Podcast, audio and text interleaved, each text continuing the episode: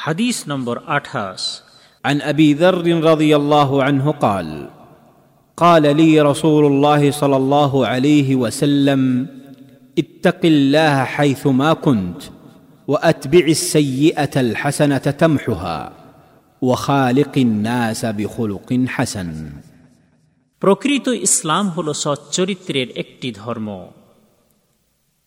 আবু ধর রদুয়াল্লাহ তালা আনহ থেকে বর্ণিত, তিনি বলেন, আল্লাহর রসুল সাল্লাহ আলাইহি ওয়াসাল্লাম আমাকে বলেছেন, তুমি যেখানেই থাকবে, সেখানেই আল্লাহকে ভক্তি সহকারে তার সঠিক ভক্ত হয়ে জীবন যাপন করবে এবং পাপের কাজ সংঘটিত হয়ে গেলে তার সঙ্গে সঙ্গে এমন পুণ্যের কাজ করবে যা পাপকে মিটিয়ে দেবে এবং লোকের সাথে সবসময় চরিত্র ভালো রাখবে। জামে তিরমিজি, হাদিস নম্বর এক হাজার নয়শো সাতাশি। ইমাম তিরমিজি হাদিসটিকে হাসান শাহেহ বলেছেন। এবং আল্লামা নাসরুদ্দিন আল আলবানী হাদিসটিকে হাসান বলেছেন। এই হাদিস বর্ণনাকারী সাহাবির পরিচয় পূর্বে দশ নম্বর হাদিসে উল্লেখ করা হয়েছে।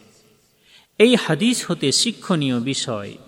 এক, তাকওয়া, অর্থাৎ আল্লাহকে ভক্তি সহকারে ভয় করে তার সঠিক ভক্ত হওয়ার বিষয়টি বাস্তবায়িত হয়।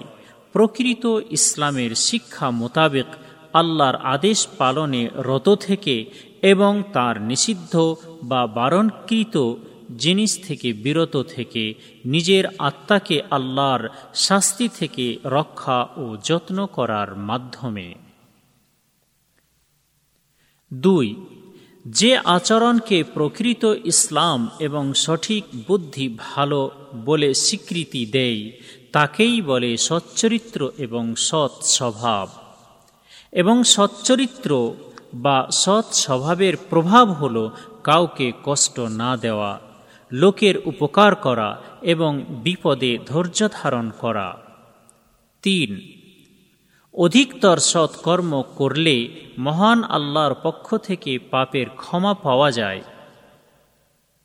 মানুষের জন্য মহান আল্লাহর এটি একটি বড় অনুগ্রহ। চার, প্রকৃত ইসলাম হল সচ্চরিত্রের একটি ধর্ম।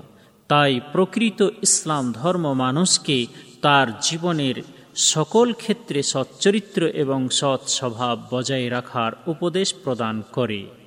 সুতরাং ইসলামের প্রতি দাওয়াত প্রদান, শিক্ষাদান, প্রশিক্ষণ, পারিবারিক, সামাজিক, অর্থনৈতিক ও রাজনৈতিক জীবনের সকল বিষয়ে সচ্চরিত্র বজায় রাখা অপরিহার্য।